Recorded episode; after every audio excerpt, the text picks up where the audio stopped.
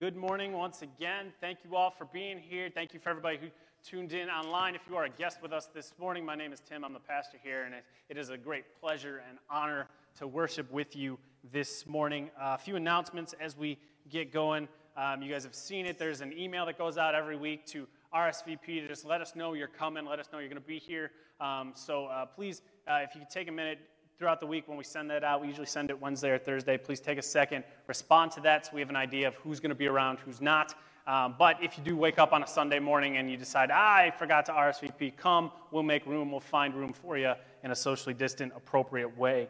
Uh, we still have our community groups up and run, running. Our community groups are all meeting uh, in person, except for the online group, which was always meeting online. Uh, so we have a women's group on Monday evenings. We have our online group on Wednesdays. We have another group on Thursday evenings, and then Saturday mornings as well. All of them are here in the church building. You can find that information on our church website. We'd love for you to come and connect. They are community groups. They are about fellowship and connecting together, studying together, praying together, building one another up. Uh, so we'd love for you to con- connect in those ways.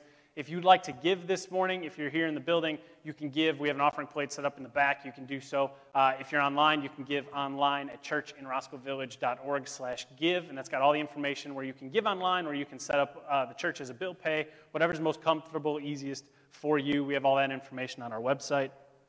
We also have our Tuesday night prayer group that goes on via Zoom, uh, where we spend some time just praying and just kind of starting our week, trying to, you know, after we get through Monday, we, we start our week going into prayer and scripture, and then we end the week on Fridays with a video online as well of prayer and scripture, walking through Proverbs. Um, both of those led by Ty, one of our uh, students from Moody, who's serving and loving our church well and intentionally through that. I'd love for you to jump on Tuesday nights uh, at 7 o'clock. Uh, and then this Saturday, the 24th, is going to be Clean and Green Day in Roscoe Village. So we do this every year where we meet up with friends, family, brothers and sisters, neighbors from around the neighborhood, and we uh, pull weeds, pick up garbage, uh, sweep up sidewalks, just generally spend some time beautifying our neighborhood. And so that's this Saturday uh, at 9 a.m. We're going to be meeting uh, just in front of Commonwealth Tavern right here at Roscoe and Damen. So if you want to come, you can park here at the church and then you can go over to Commonwealth. We'll be there at 9 and then we'll spread out. Some of us will go in different directions and just spend some time uh, loving, tangibly loving and caring for our community. So that gets put on by our friends at the Roscoe Village Neighbors Association. We'd love for you to come out and help out uh, so that we can uh, just love Roscoe Village in a real tangible way. So um, that is it for our announcements. If you have your Bibles, you can open up to Luke chapter 11. Luke 11 is where we will be this morning. And as you're turning there, I would like to thank um, uh, Ray, who spends his uh, multiple days during the week here alone cleaning. Rain, sleet, snow, shine. He's more consistent than the postman. He will be here cleaning and caring for this building um, after we make a mess of it, he comes and, and makes it clean and beautiful and, and does a great job every week uh, and very intentional to make sure that this church is a place that is welcoming and homey. And he takes great pride in that and does a great job. So, Ray, thank you for all that you do for us.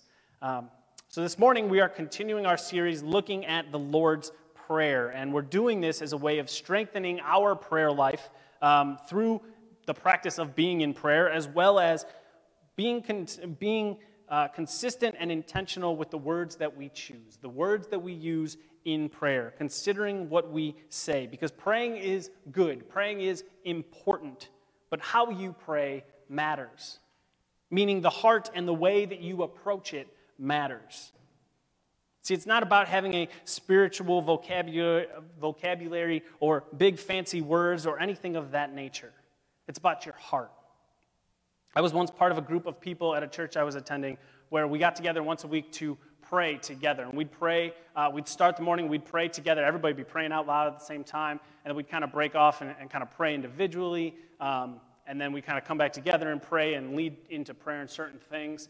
And oftentimes, what I would do was I would bring my notebook with me and I would journal prayers as we kind of broke off in individual time. I'd, I'd journal prayers. It's a habit, it's something I know I've talked about here. It's a habit I, I was once into. I'm, I'm trying to get myself restarted in it. It's good, it's healthy, it's helpful to be able to kind of articulate your, your prayers in, on paper and then even just to have that to see um, what God does, to go back and look and see how God answers prayers, or see how maybe there were prayers that you thought were real important, and then you kind of let them slide, and you see that prayer and go, oh, you know what? I want to keep praying that because I didn't get an answer.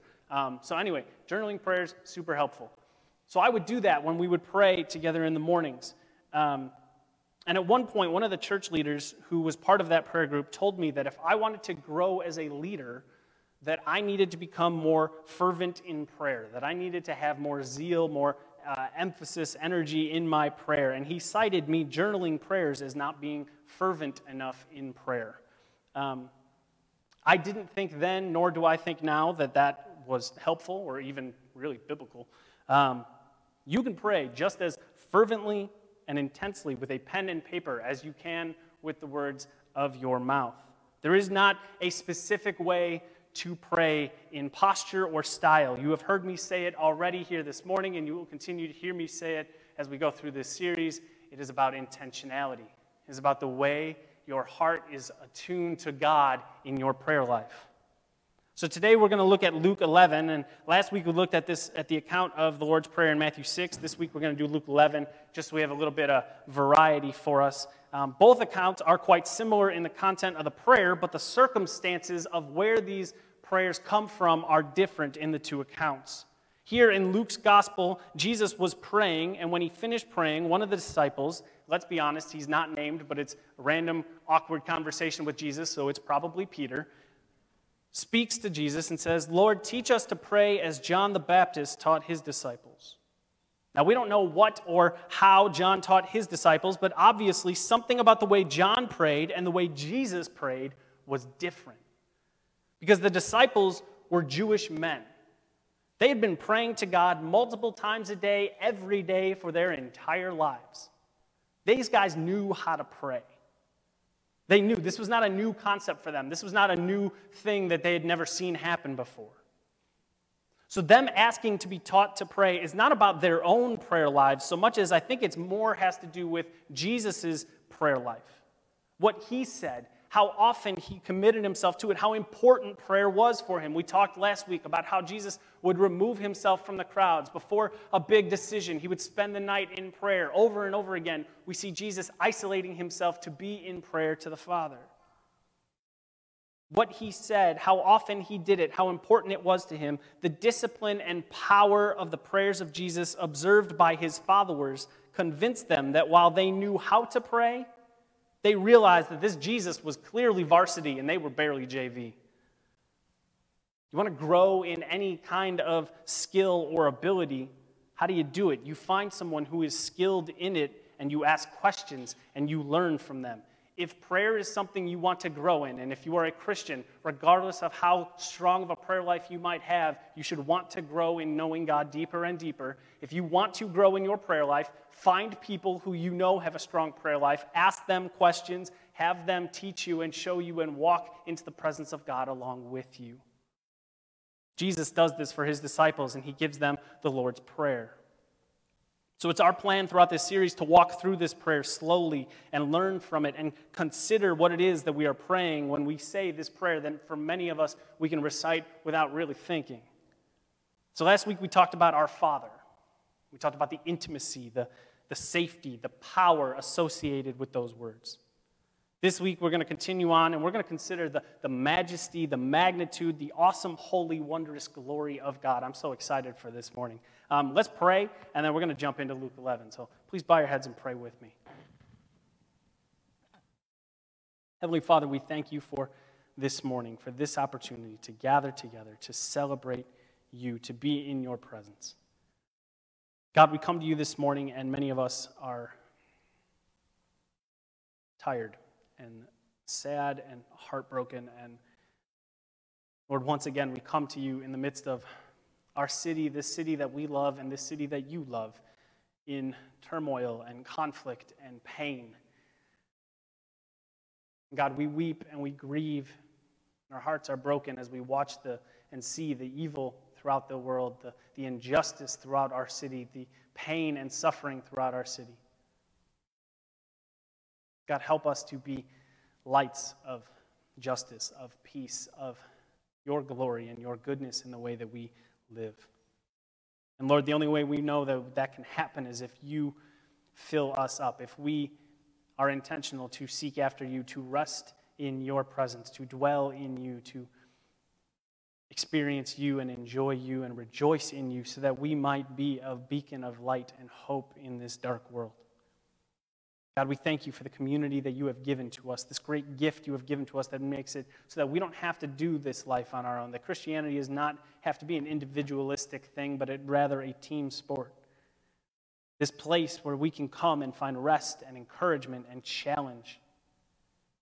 God, we know community is not always clean and easy and nice, and sometimes it's hard. And Lord, we thank you for that because it helps to shape us and challenge us and help us to live out this grace and mercy we cling to so tightly that we have received from the death of Jesus and the resurrection of Jesus.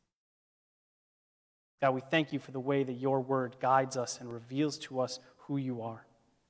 And so we pray this morning, Lord, that as we open your word, that we are encouraged, that we are challenged, that we are edified, that we are able to be the kind of people who hear your word and respond to it. Lord, as I preach this morning, let the words of my mouth and the meditations of all of our hearts be glorifying to you. We pray all of these things because of Jesus and in his name. Amen. So, Luke 11, starting in verse 1. Now, Jesus was praying in a certain place, and when he finished, one of his disciples said to him, Lord, teach us to pray as John taught his disciples. And he said to them, When you pray, say, Father, hallowed be your name. Your kingdom come Give us each day our daily bread, and forgive us our sins, as we forgive everyone who is indebted to us, and lead us not into temptation. So he starts, Father. We said in Matthew's account, it's our Father in heaven the opening address, and we talked about the power, the intimacy, the safety, the identity that in that day the, the father of the family gave identity to his children, identity to his family. And so we, as the children of God, find our identity in God. And we talked about God as the creator of all things, the creator of all of existence. And so, in that way, he is the father of all things. He is in a set apart place. In Matthew, as I said, it's our Father in heaven. He is in a set apart place. He is in heaven, which is set apart. And this idea of being set apart is kind of our theme for this morning. We're going to break down in a minute. We're going to pick up more on heaven next week as we continue on. But after the address, Father, before anything else, before petition, before confession, the thing that drives our engagement with God, whether we see this prayer as a script to follow or just kind of loose guidelines for us to help us in cultivating our own prayers, Jesus makes it clear that before anything else, we are to spend time in adoration of God. Spend time celebrating, spend time praising, worshiping, enjoying God. The Lord's Prayer is not an incantation. It is not a way to manipulate God into hearing your prayers. It is not, okay, as long as I put the puzzle pieces in the right way, then God has to hear my prayers. God has to answer my prayers. That's not it at all. Our adoration and worship of God should be the default starting point of the heart of the Christian, and it is from that point that everything else in our lives flows out. We can confess we can petition, we can thank, we can live and breathe out of an overflow of the abundance of adoration that should be pouring out from within us. Because we know that what we have been saved from and we know what we have been saved to. Because we know the grace and mercy and love shown by God through Jesus' death and resurrection, we can adore him. We should adore him. Adoration, worship of God should be the base for every other part of our lives. Everything else should flow from that. And a lack of that is what leads us into sin. A lack of adoration, a lack of worship, a lack of enjoyment of God, a lack of understanding the goodness of God is what leads us towards sin. So we are made to hallow. Everyone hallows. The question is, what or how do you hallow? So let's talk about this word that nobody uses anymore. What does it mean to hallow? Father, hallowed be your name. It is an old word that we don't use anymore, but there's not really a good one word replacement for it. It's kind of like cowabunga. It's awesome, but there's just not really, it's outdated. There's not really another good word to replace it. Hallowed means something is important. What do we do with important things? We celebrate them. We lift them up. We worship them.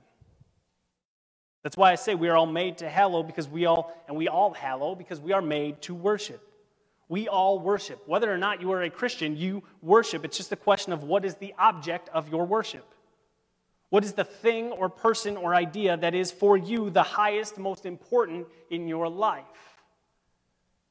When Jesus in Matthew 6 is talking in, in the midst of the Sermon on the Mount, he tells them before he gets into the Lord's Prayer, and he says, Do not be like the hypocrites who pray on the street corners and in the synagogues, but pray in secret, where your Father is in secret. What he's saying is that place where nobody else is paying attention, where nobody else is looking, where it's just you and God, those prayers that come out, those are the things that are most important to you. Those are the things, that's where you reveal who your true character is, right? When nobody else is watching, when no one else is paying attention. That's when your true self comes out.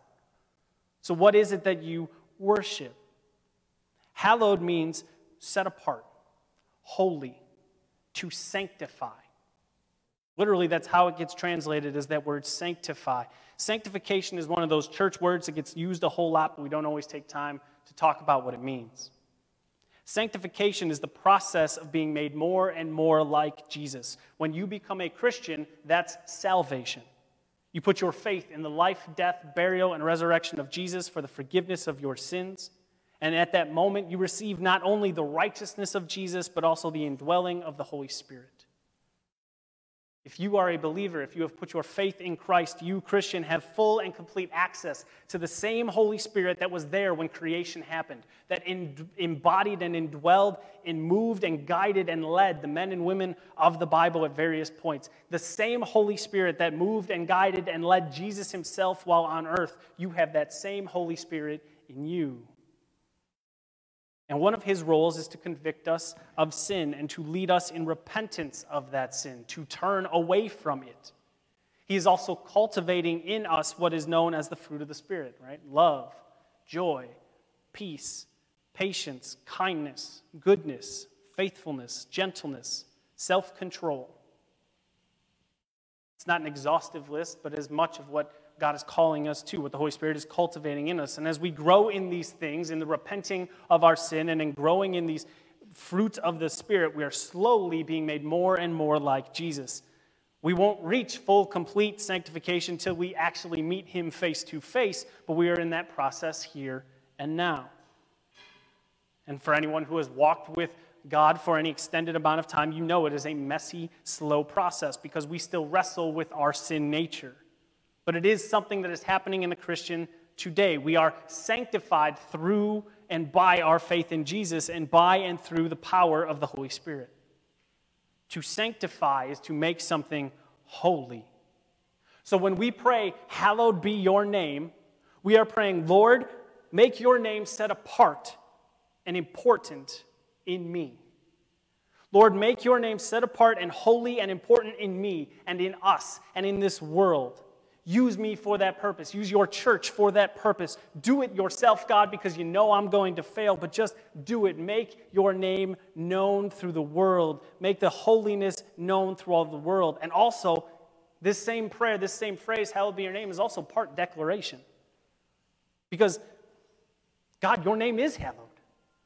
Your name is holy. It is set apart. It is beautiful and important. With or without us declaring that to be the reality, it is the reality because God is holy. So it is part request, Lord, make your name important and holy and set apart in my life, but also part declaration. God, your name already is holy and set apart and sanctified. I, uh, when I came to this church um, five and a half ish years ago, uh, I inherited a lot of things from my predecessor, Pastor Sergei Marchenko. This church is a strong community, is a, a place that welcomes people, that gives people rest. It is a strong community of believers. I inherited a great elder board, men who love the gospel and love the people of this church and want to see the people of this church grow and thrive and want to see the gospel proclaimed. I inherited a, a community of people who have a deep appreciation for the Word of God. Another thing I inherited is that on the window, on one of the windows uh, in my study, one of the windows that looks out on Damen, it says the words, let the word do the work. The full phrase usually that gets used there is let God's word do God's work. It's a frequent reminder to preachers get out of God's way. Let God's word do God's work. You just get out of the way. That's what I want to do today. I want to get out of the way. So, as we talk about the holiness and the majesty and the greatness of our God, what I want to do is let God's word do God's work. I want him to convince us and convict us and call him to call us to himself. So I'm going to spend a few minutes and I'm just going to read some passages of scripture. The, the references will be on the screen behind me. You can jot them down. If you're looking for something to study this week, you can go sit in these passages. And I'll give you a little bit of context for some of them. But really, what I want you to do is I just want you to hear God's word and let it wash over you and speak to you and do what it was made to do. Okay, so that, that's what we're going to do for a little bit.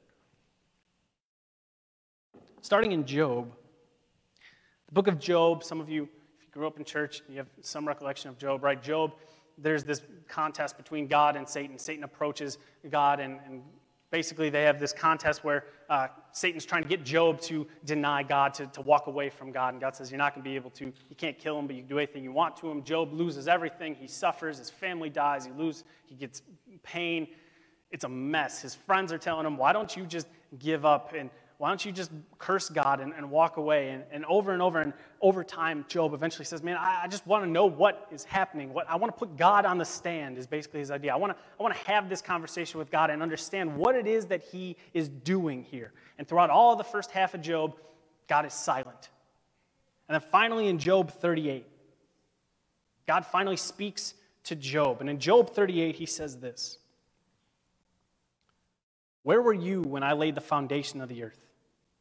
Tell me if you have understanding. Who determined its measurements? Surely you know. Or who stretched the line upon it? Or what were it or what where its bases sunk? Or who laid its cornerstone? When the morning stars sang together and all the sons of God shouted for joy. Who shut the sea and the doors when it burst out from the womb? When I made clouds its garments and thick darkness its swaddling band and prescribed limits for it and set bars and doors and said thus far you shall come and no farther and here shall you your proud waves be stayed. Have you commanded the morning since your days began and caused the dawn to know its place that it might take hold of the skirts of the earth and the wicked be shaken out of it? It is changed like clay under the seal and its features stand out like a garment. From the wicked their light is withheld and their uplifted arm is broken have you entered into the springs of the sea or walked in the recesses of the deep? Have the gates of death been revealed to you, or have you seen the gates of deep darkness? Have you comprehended the expanse of the earth? Declare it if you know all of this. Exodus 15, Exodus 14 ends with the Israelites crossing the Red Sea, right? God sends Moses, go get my people out of uh, Egypt, go get my people out of slavery. And we have the 10 plagues. They go across, they get to the Red Sea. They're being chased by Pharaoh's army.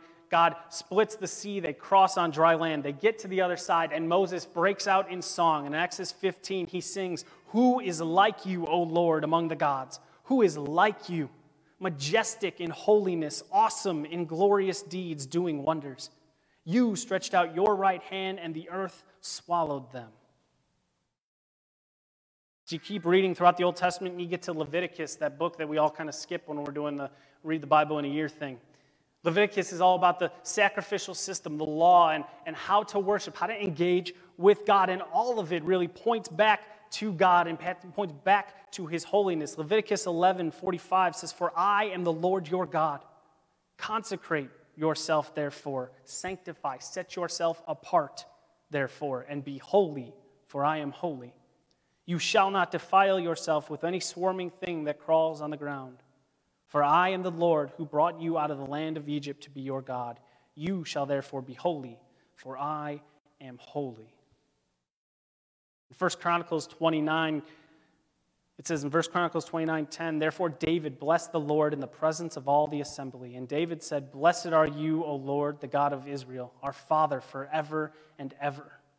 Yours, O Lord, is the greatness and the power and the glory and the victory and the majesty.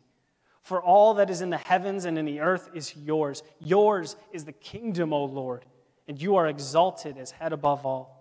Both riches and honor come from you, and you rule over all. In your hand are power and might, and in your hand it is to make great and to give strength to all. And now we thank you, our God, and praise your glorious name. If we're going to talk about the majesty and glory and wonder of God, eventually you will find your way back to the Psalms. Psalm 93 says, The Lord reigns, he is robed in majesty. The Lord is robed, he has put on strength as his belt.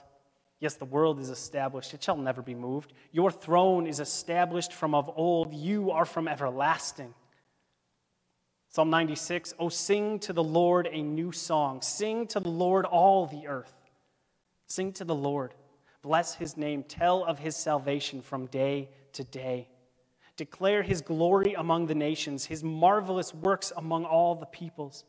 For great is the Lord and greatly to be praised. He is to be feared above all gods.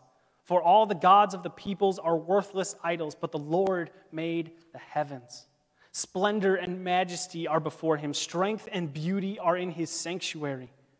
Ascribe to the Lord, O families of the peoples, ascribe to the Lord glory and strength. Ascribe to the Lord the glory due his name. Bring an offering and come into his courts. Worship the Lord in the splendor of holiness. Tremble before him, all the earth. Say among the nations, The Lord reigns. Yes, the world is established, it shall never be moved. He will judge the people with equity. Let the heavens be glad, and let the earth rejoice. Let the sea roar and all that fills it. Let the field exult and everything in it. Then shall all the trees of the forest sing for joy before the Lord, for he comes, for he comes to judge the earth. He will judge the world in righteousness and the peoples in his faithfulness. One more from Psalm, Psalm 104. Bless the Lord, O my soul. O Lord my God, you are very great. You are clothed with splendor and majesty, covering yourself with light as with a garment, stretching out the heavens like a tent. He lays the beams of his chambers on the water. He makes the clouds his chariot. He rides on the wings of the wind. He makes his messengers winds, his ministers a flaming fire. He set the earth on its foundations so that it should not be never be moved. You covered it with the deep as with a garment. The waters stood above the mountains. At your rebuke they fled. At the sound of your thunder they took flight. The mountains rose, the valleys sank down to the place that you appointed them. You set a boundary that they may not pass, so that they may not cover the earth. And just in case you think this is just an Old Testament idea, Colossians 1:15, speaking of Jesus, is that he is the image of the invisible God, the firstborn of all creation.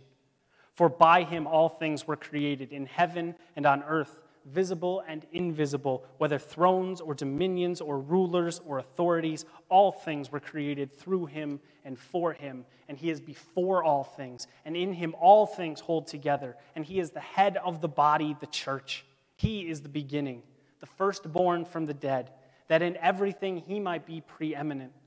For in him all the fullness of God was pleased to dwell, and through him to reconcile himself all to himself all things, whether on earth or in heaven, making peace by the blood of the cross.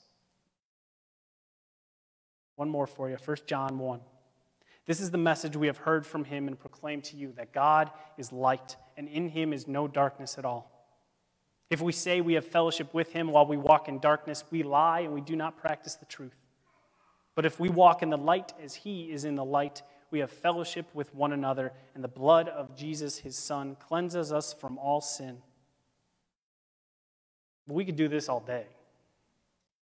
We could just keep reading passages of the majesty and glory and goodness of God. And I hope for some of you hearing these passages sparked in you reminders of other verses and passages that declare the glory of God. And I, I, I encourage you to just sit in those this week.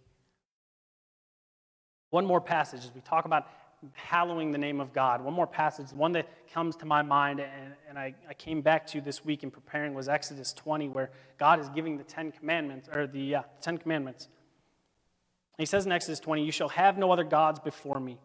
You shall not make for yourself a carved image or any likeness of anything that is in heaven above, or that is in the earth beneath, or that is in the water under the earth. You shall not bow down to them or serve them, for I, the Lord your God, am a jealous God, visiting the iniquity of the fathers on the children to the third and fourth generations of those who hate me, but showing steadfast love to thousands of those who love me and keep my commandments. You shall not take the name of the Lord your God in vain, for the Lord will not hold him guiltless who takes his name in vain. See, early on, as Israel is just starting to become a nation, just starting to become a people, the people of God, early on, God's teaching them and telling them, look, my name, who I am, is something different, something other, something set apart. We tend to read these verses, specifically verse 7, that do not take the name of the Lord in vain, and we think about, right, don't say any swear words that have Jesus or God tied to them, right? We don't use those bad words You stub your toe on the coffee table and something slips out. You get into an accident at an intersection, some words start bouncing around your head. Those are the obvious abuses of God's name, of God's holy name, and taking it in vain.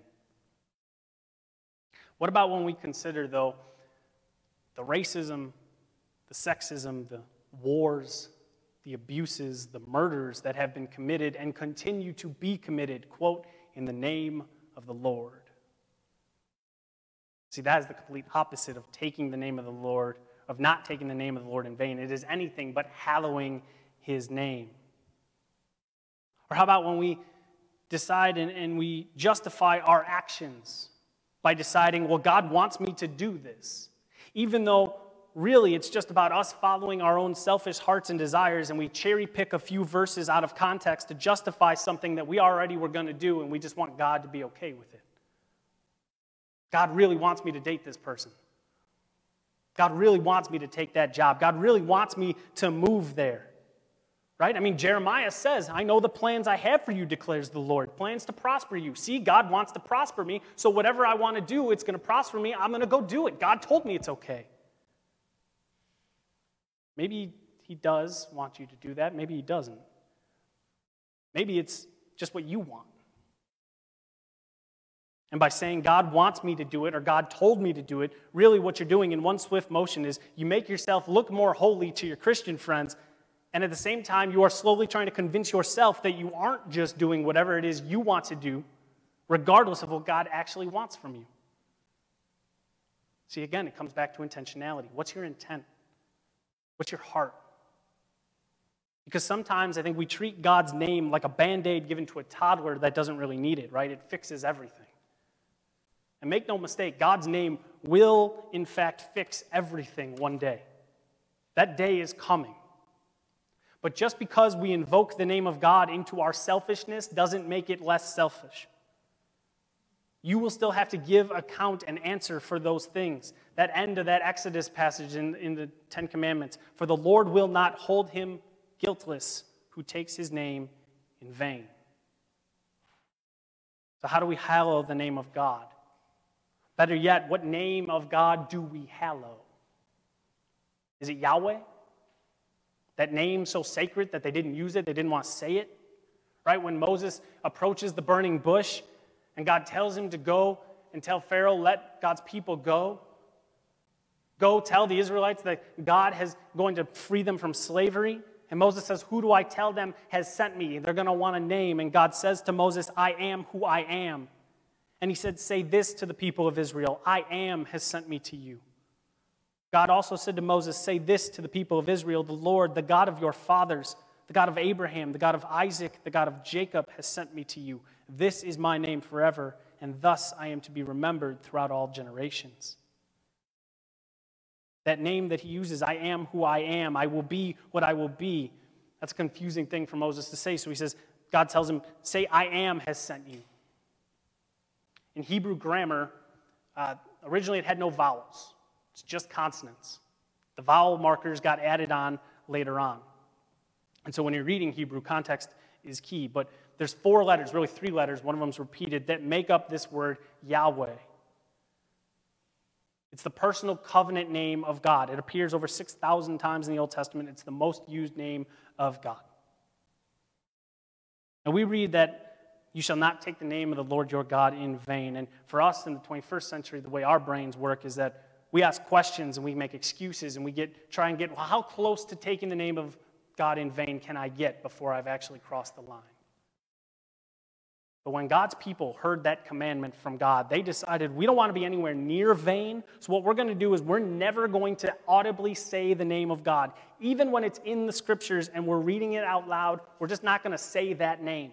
Instead, what they did is when Yahweh would show up in the Bible, in scriptures, they would say Adonai or Adon, which is Lord. And to help with this practice of saying Adonai, what eventually scribes, as they copied the Bible, they started adding in the vowel markers for the word Adonai. And it really doesn't make sense. It's the consonants of the word Yahweh, it's the vowels of the word Adonai, and these two things don't make sense. And it's a visual cue for the Jewish reader that says, don't say this word, say Adonai instead. Eventually, it becomes uh, Jehovah because people didn't understand that connection, and Jehovah just becomes this made up word. Um, but this word Yahweh, it is the relational covenant name of God. It is intimate, it is important. And so we ask, is that the name that we are to hallow? What about in Genesis 1 when we see in the beginning God, and that word God is Elohim, the creator name of God? When God is creating something out of nothingness, is Elohim the name we are to hallow? In Genesis 22 14, Jehovah Jireh, the Lord who provides, should we hallow that name?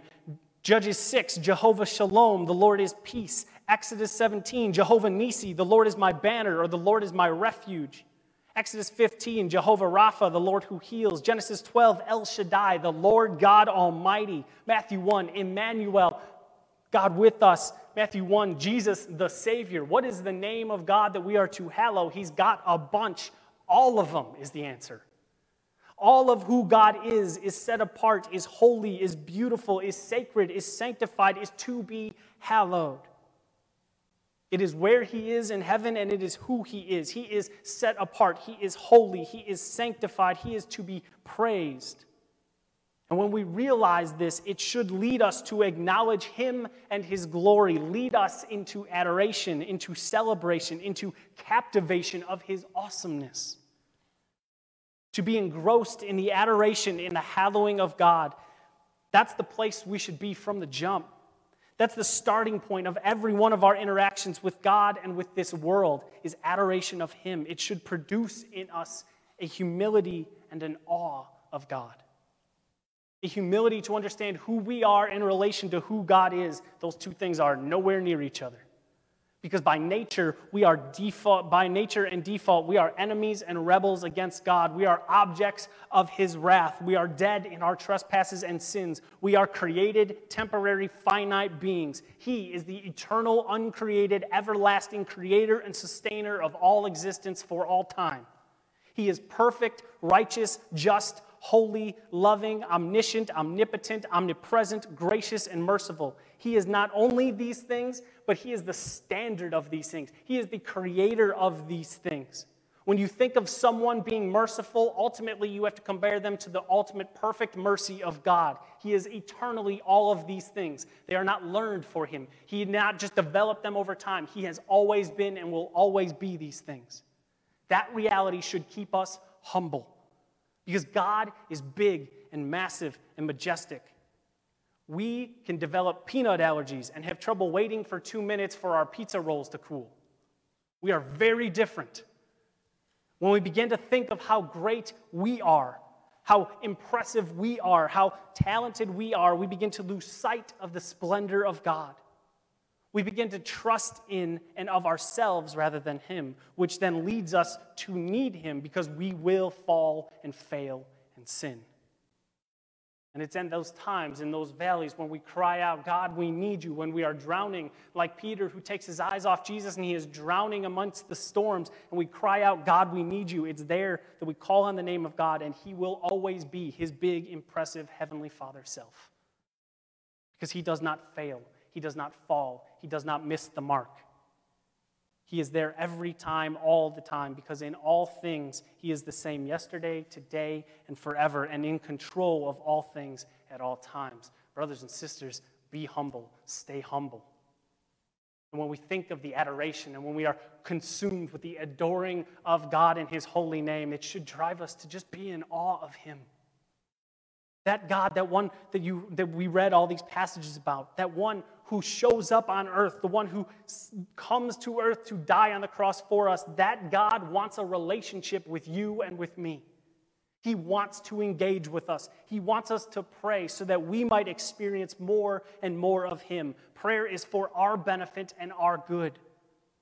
That God sent his son to die for us. That God entered humanity. And that God came to us because he knew that we were in trouble without him. And so Jesus comes to die on the cross to pay the penalty for our sins in our place. That God revealed himself to us in Jesus fully and completely. He gives us his word to reveal himself to us daily. That God routinely says to us, Hey, I want to spend time with you because you're important to me. He wants a relationship with you, not an abstract, idealized version of you. Not a, hey, I got to clean myself up and then I can have a relationship with God. You don't need to be burdened by that idea that if I can just be good enough, if I can be smart enough, if I can be holy enough, if I can just do enough, then God's going to like me. No, He wants you right now as you are. Come to the Father as you are. Come to Him and celebrate and adore and rejoice in Him because He is worthy, worthy, worthy to be rejoiced in. He is worthy to be celebrated. He is worthy to be engaged with. He is worthy of our adoration. He wants us to come to Him. Oh, that we would come to Him this morning. That we would call on His hallowed name this morning. And then as we live and we work and we engage with this world, we would hallow the name of God with our lives. It would be an outpouring of how we interact with this world. May we set apart His name, make much of His name, sanctify His name, and be sanctified by it ourselves. And in living into that sanctification, pursuing growing in these fruits of the Spirit, the pursuit of growing in our faith, being made more and more like Jesus, we would in turn point others call others, show others the glorious, awesome, beautiful, hallowed name of our Heavenly Father. Let's pray.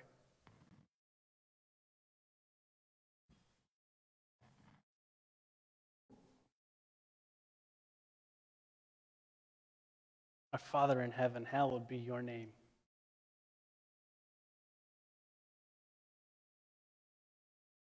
God, never let us lose sight of how good and awesome and big you are. God, you know, God, you know how tired I've been and you know how much I have struggled. And to give me a, a week where I get to just sit in, in your word and you reminded me over and over again this week just how good you are, how big and awesome you are, and that you are for me and not against me. Oh, God even in that, even in getting into just prep this sermon, Lord, that was it was you showing your graciousness, you calling yourself to me.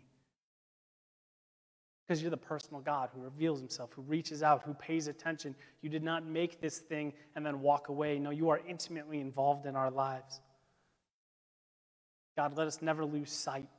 Let us never forget or minimize just how big and awesome and impressive you are. That you speak and there was nothing, and then there was creation.